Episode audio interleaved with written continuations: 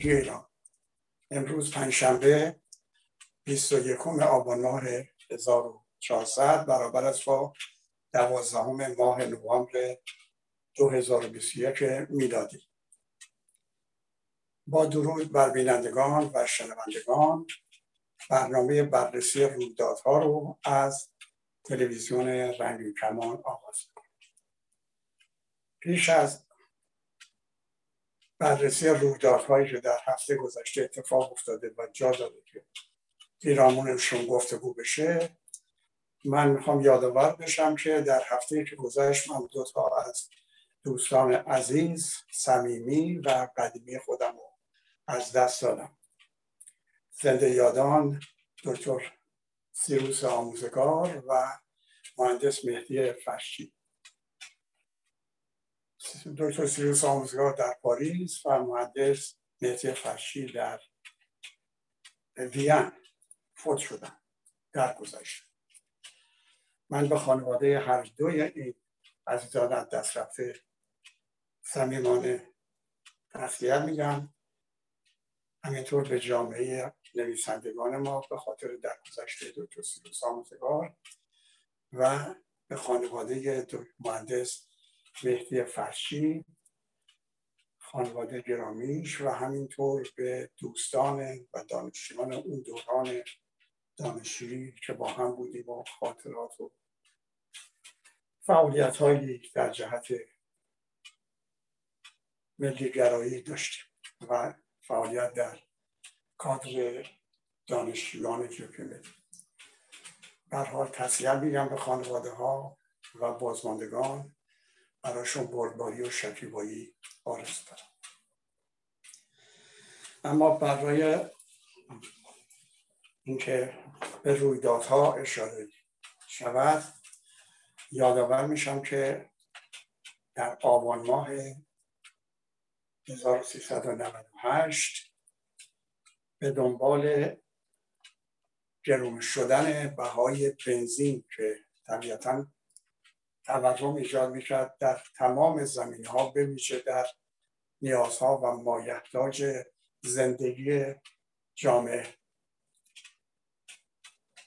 همونطور که همه یادمونه به هر روی علی خامنه ای اظهار کرد که من در امور نفت و بنزین آگاهی ندارم ولی متخصصین گفتن که لازمه که بهای بنزین افزایش پیدا و اینو سران دو قوه تایید کردن و به من اطلاع دادن.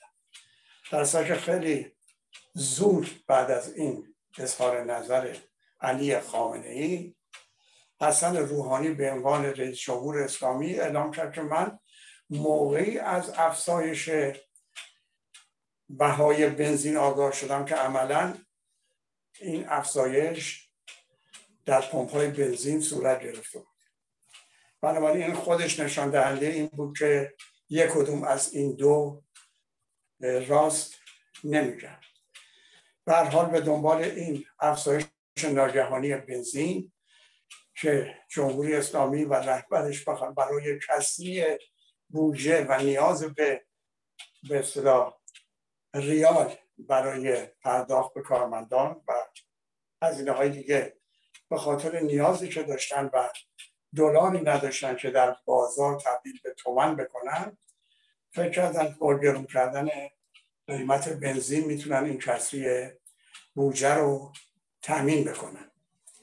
و خب به دنبال این کار نادرست که برای کسری بودجه بایستی از جیب مردم هزینه کرد. کسانی که ماشین دارن و نیاز به بنزین دارن و طبیعتا به دنبال این کار که ظاهرا کسری بودجه جمهوری اسلامی رو تامین می‌کرد. که البته بعدم متوجه شدیم و گفته شد که اون از این تفاوت به دست اومد عملا به جیب سردمداران چپاولگر جمهوری اسلامی رفت. و هر روی با این کارشون تورم ایجاد شد که من همون دو سال پیش در یک برنامه گفتم که ظرف دو سه ماه ما دچار یک تورم سه برابر و چهار برابر خواهیم شد. در اثر اعتراض مردم که 29 یا سی استان در بر گرفت و به دنبال اون بیش از 100 شهر بزرگ و متوسط ایران به این تظاهرات پیوستن علی خامنی به جایی که متوجه این تصمیمی که گرفته این اعلامی که کرده بشه متوجه خطرات این کار بشه متوجه تورمی که ایجاد خواهد شد که جامعه رو بیش از این زیر خط فرق می‌بره بشه و به اعتراضات توجه بکنه دستور آتش به فرمان داد. یعنی مردمی که برای حق و حقوق خودشون به خیابون اومدن ایشون فرمان فرمان میده آتش به فرمان. یعنی هر کسی رو تونستیم از پای در بیاریم و هیچ مشکلی هم براتون نیست به دنبال این اعتراض که علی خامنه هم به پاخواستگان جامعه رو اشرار نامید. یعنی نامی که شایسته خودش و اطرافیانش هست داد به کسانی که برای حق خودشون به پا خواستن و در کمال آرامش فعالیت می‌کنن و به خیابون ها آمدن. و اینها برای اینکه توجیه کنن جنایتشون رو جوانای ما در بغل مادراشون کشته شدن. بسیاری از جوانای ما و کودکان ما در خیابان ها در اثر این فرمان نابجای علی خامنی از بین رفتن به خصوص در خوزستان و چاپهار و اینا اعلام کردن که کسانی که به خیابون اومده بودن مسلح بودن و می‌خواستن جنگ مسلحانه بکنن که سر تا با دروغ بود. هم اون روز معلوم بود دروغ هم آینده نشون داد که دروغ و جالب اینه که اینا با جنگ افزارهایی به ضد مردم به پا خواسته به میدون اومده بودن که باید با این جنگ افزارها از مرزها و محدوده جغرافیای ایران دفاع بکنن. اینا که جرأت ندارن در مقابل برخوردهای مرزی مقاومت بکنن به سوی مردم تیراندازی کردن و این جنگ افزارها رو وارد خیابون ها کردن در حال خودشون ادعای دیویس و خوده کشته اعلام کردن و گفتن از سپاه و بسیجی رو نمی‌دونن امنیتیان کشته شدن ولی ظاهرا هفتشته نفر بیشتر از بین نرفتن. بعد عفو بین المللی 300 خوده اعلام کرد و سرانجام رویتر اعلام کرد که 1500 نفر از جوانای ما و کسانی که برای حق خودشون به پا خواستن در این یورش ضد بشری و ضد ایرانی علی خامنه ای کشته شدن. من پیشنهاد می‌کنم به جوانای ما حتی به طور کلی به مردم پیشنهاد می‌کنم که تاریخ حمله مغول به ایران به خصوص به نشابور مطالعه بکنن جنایاتی که مغول در نشابور انجام داد بعد از اینکه پسرش یا دامادش در اثر تیراندازی مبارزان نشابور کشته شد جنایاتی که کرد مطالعه کنن. جنایت هایی که عرب بر ضد امپراتوری ساسانی انجام دادن تا از تیسوون تا شمال ایران و فرارودان مطالعه بکنن. جنایتی که در آبان ماه 1938 توسط علی خامنه و عواملش و شدگان در ولایت انجام شد با اونها قابل مقایسه است. با یک فرق با فرق این که عرب ها که به ایران حمله کردن با وجود شعار برادری و برابری که معلوم شد دروغ می‌گفتن به هر حال ایرانیان زردشتی رو کافر می‌دونستن. یعنی به قول خودشون می‌گفتن اگر کافری کشته بشه ما به بهش میدیم اگر خودمونم در جنگ با کافرها کفار کشته بشیم به بهش میدیم چنگیز خان هم همینطور. چنگیز خان هم به هر حال بعد از اینکه با خارزشاه یا محمد خارزشاه طرف شد در فرارودان و بعد به دلیل فرار محمد خارزشاه به نوش نشابور اینها به سمت نشابور اومدن. به هر حال اینها یه اعتقادات مذهبی برای خودشون داشتن و ایرانیان مسلمان اون دوران رو کافر می‌دونستن از نظر دینی. و ولی علی خامنه مسلمونان رو از بین می‌بره. مسلم کدوم یک؟ اینا که میگن ائمه اطهار. بیان نشون بدن کدوم یک از این ائمه اطهار رو که قبول دارن مسلمونا کشته مسلمونا رو میکشته. حتی امام علی وقتی که سربازان معاویه قرآن سر نیزه کردن که ما مسلمونیم دستور آتش بس و این آدم به نام جانشین ائمه اطهار مسلمانای ایران رو از بین می‌بره. به ناحق از بین می‌بره. بدون که جنگی در گرفته باشه از بین می‌بره. و جالب اینه که چنگیز خان یا سردارایی که عمر به ایران میفرستاد خودشون جلوی قوشون حرکت می‌کردن و احتمال کشته شدنشون هم بود همونطور که داماد یا پسر چنگیزخان در مقاومت مردم نشابور و در اثر تیراندازی کشته شد. ولی اگر چنگیزخان جلوی سپاه حرکت می‌کرد یا فرزندانش جلوی سپاه بودن و عرب سردارانشون در جلوی سپاه بودن علی خامنی در بیمارستانی که برای ساخته شده اونجا میشینه و قایم میشه و پنهان میشه و آتش با فرمان میده. بگذاریم برگردیم به این که ترس از تکرار شدید رویداد آبان ماه 1900 و 1398 باعث شد که این بارم که تصمیم گرفتن به دلایلی که خواهم گفت قیمت بنزین رو افزایش بدن اینها از نارضایتی مردم آگاهن از فقر مردم آگاهن از بپا خواستن مردم میترسن از خیزش ناگهانی مردم وحشت دارن و به این دلیل فکر کردن برای ابراهیم رئیسی که شیش کلاس سواد نداره و آیت الله شده یه محبوبیت کاذب و موقتی ایجاد بکنن. به این دلیل اومدن گفتن یارانه ها رو ایشون می‌خواد از 45 هزار تومن در ماه به 90 هزار تومن افزایش بده. که بخشی از جامعه به نون شب محتاج شاید راضی بشن. حالا اون 90 هزار تومن هم یعنی سه اورو. و بعدم ادعا کردن در آینده ممکنه صد و درمم شود. یارانه ها رو افزایش بدن ولی خب این تفاوت قیمت از کجا تمین کنن؟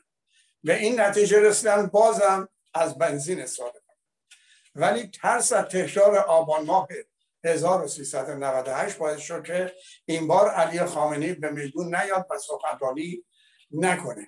اومدن اعلام کردن که آمریکا و اسرائیل پمپ های ما به خصوص اون بخشایی که کارت های سوخت و می‌گیره اکار انداختن.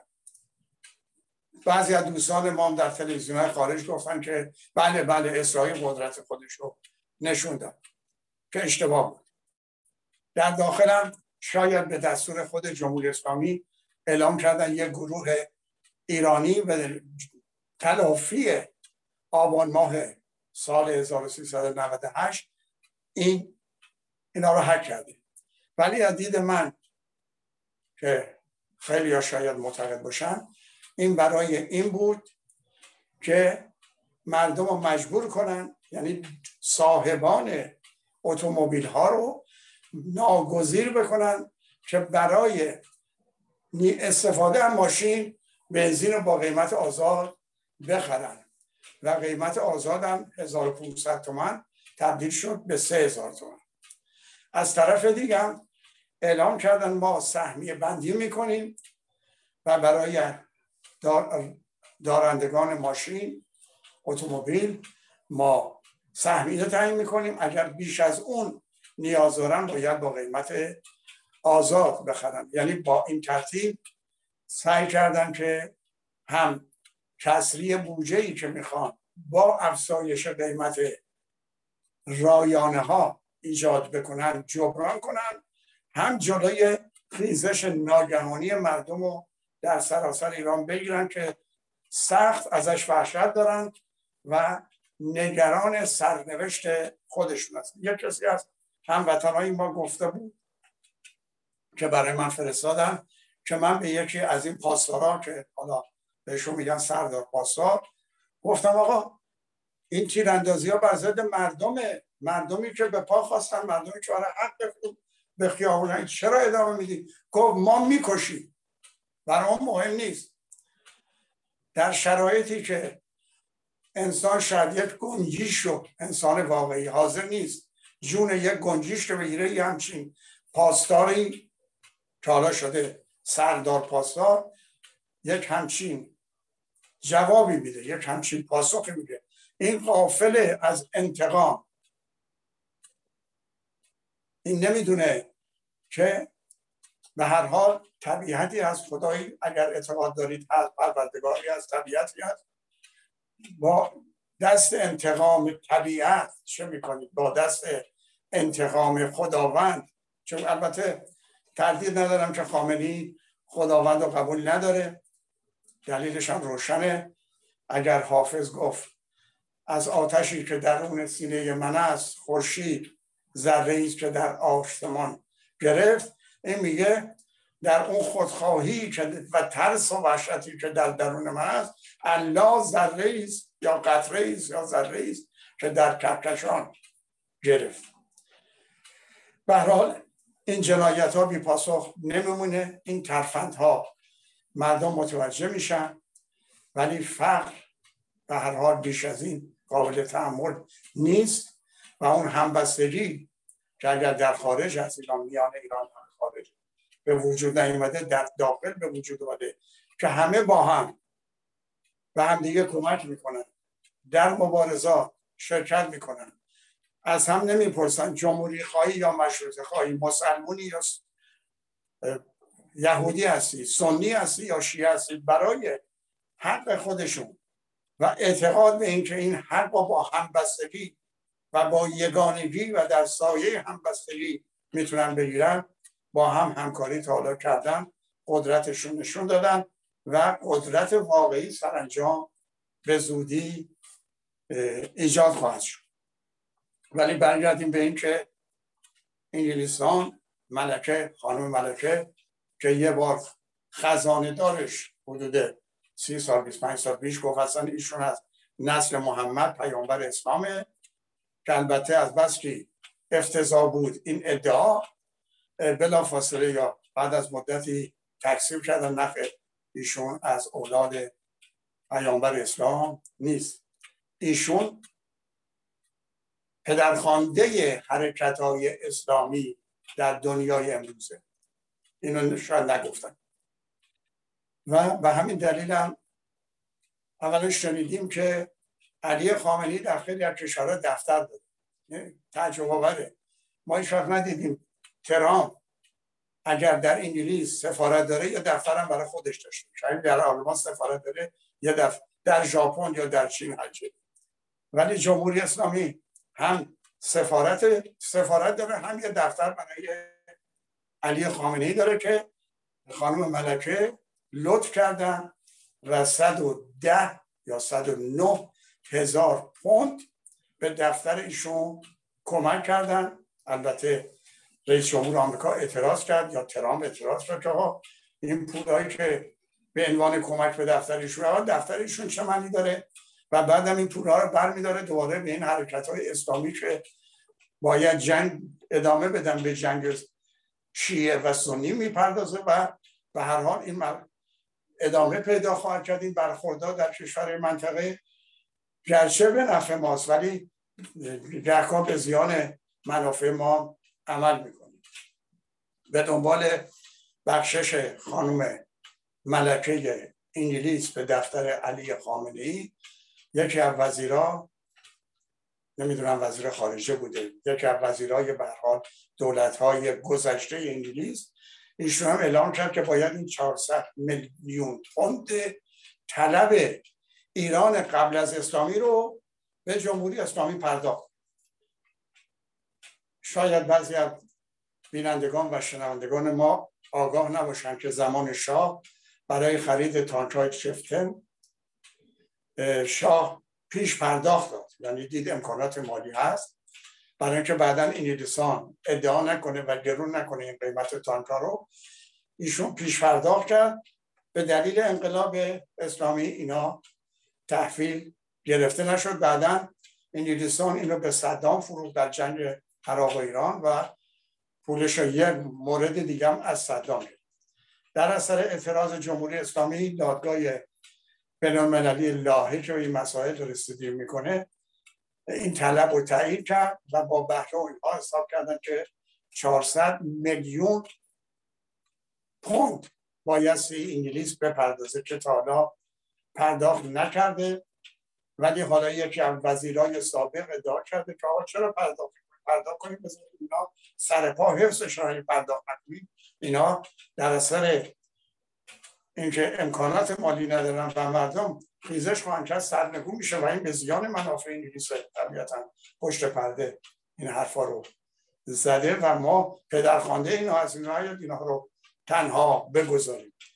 و البته در مورد این هم یک کسی از جمهوری اسلامی رفته با معاون وزیر خارجه انگلیس گفتگو کرده و میگن اشکالاتی در این میون وجود داره که باید برطرف بشه.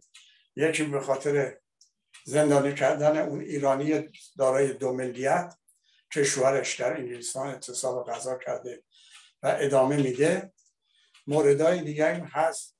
حتما در مورد این که چه کار باید بکنن چه کار نباید بکنن در این موارد به توافق نرسیدن و هنوز مسئله حل نشده ولی تردید ندارم که اگر انگلیس خواستایی داشته باشه که جمهوری اسلامی الان نمیپذیره به دلیل نیازش به این مبلغ کلون که شاید 500 میلیون دلار میشه خواهد پذیرفت خواهند پذیرفت. و مطالب دیگه هم هست که جا داره به اونها بپردازیم. که امیدوارم که فراموشم نشه. بله یکم اینه که وزیر خارجه جمهوری اسلامی که نمی‌تونه نوشته رو از رو بخونه ادعا کرده که ما با تماسایی که با حیدر علیزاده رئیس جمهور جمهوری باکو داشتیم به توافق رسیدیم. و نمیگه این توافق چیه. مسلم اینه که حیدر علیزاده کوتاه نیومده. به پشتوانه ترکیه و سردمداران اسرائیل محکم واساده چه چیزی باعث شده که به توافق رسیدن؟ مگر اینکه قبول کنیم جمهوری اسلامی با اون اصلا فرستادن ارتش به مرزهای شمال غربی و به عنوان مانوف که خب باعث شد که رجب. اردکان رجب. اردکان عقب نشینی کرد به هر رو و حیدر علیزاده عقب نشینی کرد ولی برای حل مسئله و این برقراری مرز ایران و ارمنستان صحبت شده. این صحبت ها چی بوده؟ چقدر جمهوری اسلامی پذیرفته نظر را؟ یا اونها نظر جمهوری اسلامی رو پذیرفتن که در مورد اینها هیچ چیزی وزیر خارجه بی سواد جمهوری اسلامی نگفت. دو تا مطلب مهم هست از دید من که شاید هفته آینده بهش بپردازیم. یکی خطراتی که آینده ایران رو تهدید می‌کنه آینده سرزمین ما رو تهدید می‌کنه.